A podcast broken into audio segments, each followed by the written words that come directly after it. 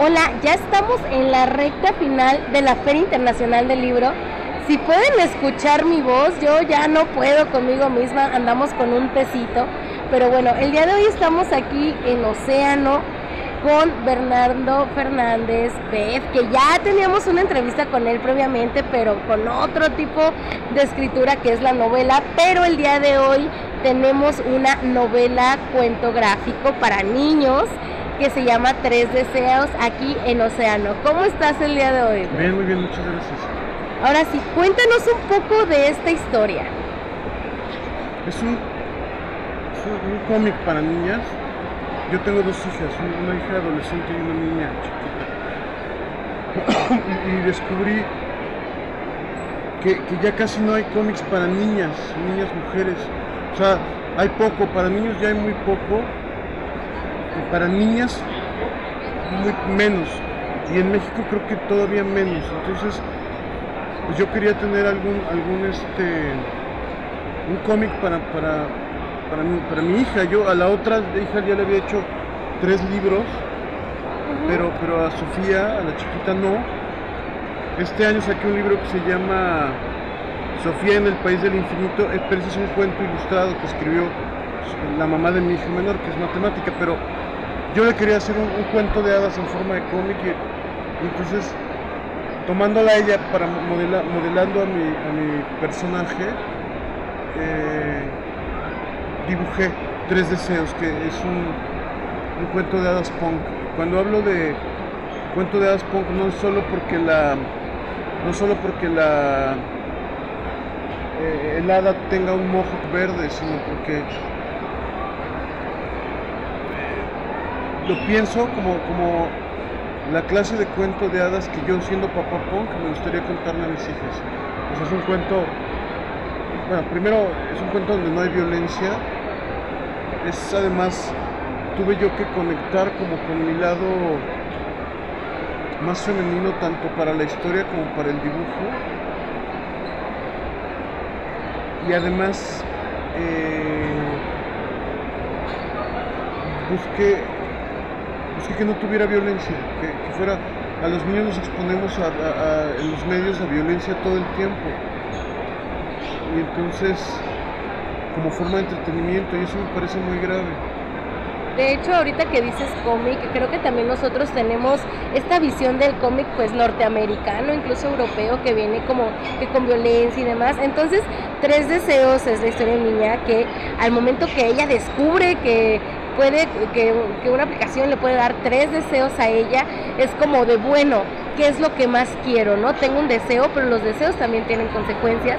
Y me encanta esta parte que también como padre, ¿cómo fue reconectar con tu hija a partir de la escritura de esta, de este cuento novela gráfica? Yo, creo que tengo una relación cercana con mi hija, o trato de tener una relación cercana con las dos hijas.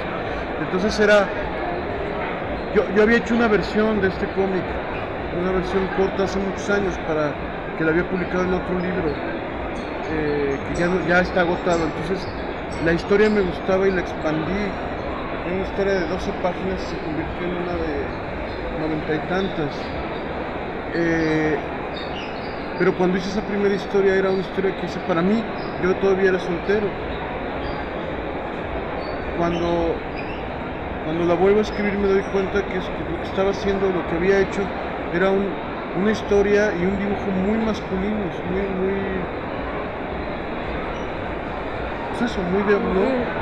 Entonces, esa reconexión vino a la hora de feminizar mi trabajo, mi sensibilidad, mi historia y, el resultado, pues es. Tres deseos. Que también, eh, también es ilustrador y a la vez también escribe, entonces es un trabajo muy completo porque tu visión también tú la palmas, o sea, no hay ninguna intervención de otro ilustrador, que también se pueden hacer buenas mancuernas, pero ahora sí tú como lo piensas aquí, lo puedes plasmar. Entonces sí puedo ver que el dibujo es trazos más suaves, más redondos, totalmente. ¿Cómo fue reconectar con esa parte, digamos, femenina a la hora incluso de ilustrar? Pues implicó un ejercicio introspectivo importante para mí. Yo crecí en un mundo de puros hombres, yo fui a escuelas de puros hombres. Entonces, hasta que llegué a la carrera, que estudié diseño, eh, tuve compañeras, sobre todo desde la primaria hasta la prepa tuve, escuelas de puros hombres. Los, los primeros años de la primaria estuve en una escuela normal, pero después ya estuve en, en escuela de, de puros Varones. de puros varones y entonces lo femenino siempre ha sido un misterio para mí y que he intentado explorar en, o- en- en otros de mis libros, la, la- intentar entender la voz de, de lo femenino, que- que- algo que es imposible siendo hombre, pero puedes intentar y que creo que es válido intentar. Y más teniendo hijas, ¿no? Porque Pues es también... por eso, ¿no? O sea, justo siendo papá de dos, de dos niñas, me, me- me- es fundamental para mí esta conexión con lo con- y esta solidaridad con lo femenino, esta alianza, esta conexión, es que eso es el- con lo femenino justo, soy el papá de dos niñas, no, no tengo alternativa. No, y que te interesa realmente por ello, porque el momento de, a lo mejor los padres de familia, yo todavía no soy madre, pero sí entiendo que los padres de familia a lo mejor este, pueden dar la libertad de que a lo mejor lo que consumen sus hijos puede ser bueno o malo, y a lo mejor no entendemos todavía los mensajes que puede haber en una caricatura, en un cómic, en cine. Entonces, los padres de familia, al momento de explorar tu cuento, ¿qué valores pueden encontrar en Tres Deseos? Mira, agradezco tu pregunta, pero ahí, ahí está, yo creo que es una mala práctica que los libros infantiles digan valores, ¿no? Ya los venden incluso así en algunos catálogos de valores, solidaridad, amistad, ¿no? Yo, yo, yo creo que eso, yo invitaría a los papás que quisieran ah, acercarse al libro a que lo vean y descubran. O sea, lo único que te puedo decir es que fue, es, es hecho con el amor genuino de un papá a su hija menor, de manera que mis hijas son, lo más sagrado que tengo en este mundo. Jamás le daría algo inmundo a mi hija. Todo, todo lo mejor que pude, lo mejor que tengo en mi corazón se lo puse aquí. Y eso ahora lo quiero compartir con otros papás y otras niñas, y niños también, lo pueden leer niños, y ya que ellos descubran cuáles son los valores que están que, que se atrevan a explorar, ¿no? El libro. ¿Y tu hija cómo reaccionó al momento Ah, de ver encanta, Tres le Deseos Realizados? encanta, Le encanta, no. El personajito está basado en ella, aunque no es exactamente. Mi hija es muy, mi hija es muy blanca y es otra cosa que yo quise tener un personaje moreno. en la niña es morenita, porque en nuestros medios mexicanos no hay gente morena. Eh, Eso es muy cierto. Entonces tengo una niña morenita en, en- en el, Me cuenta. como protagonista en este cómic. Pero le encanta, le gusta mucho a, a Sofía. Bueno, ya escucharon Tres Deseos, un cuento de hadas punk. En el momento que la niña se da cuenta que puede tener tres deseos al alcance de quizá un clic en lugar de la mano, porque este cuento también está hecho en la modernidad, ¿no? Y que es algo que ya habías tocado previamente en tus novelas, en tus textos. Así que para ti ha cambiado la manera de narrar en estos años ya con las tecnologías que antes solamente imaginabas. Pues lo que pensé cuando, al iniciarlo, lo que pensé es que un cuento de había una vez,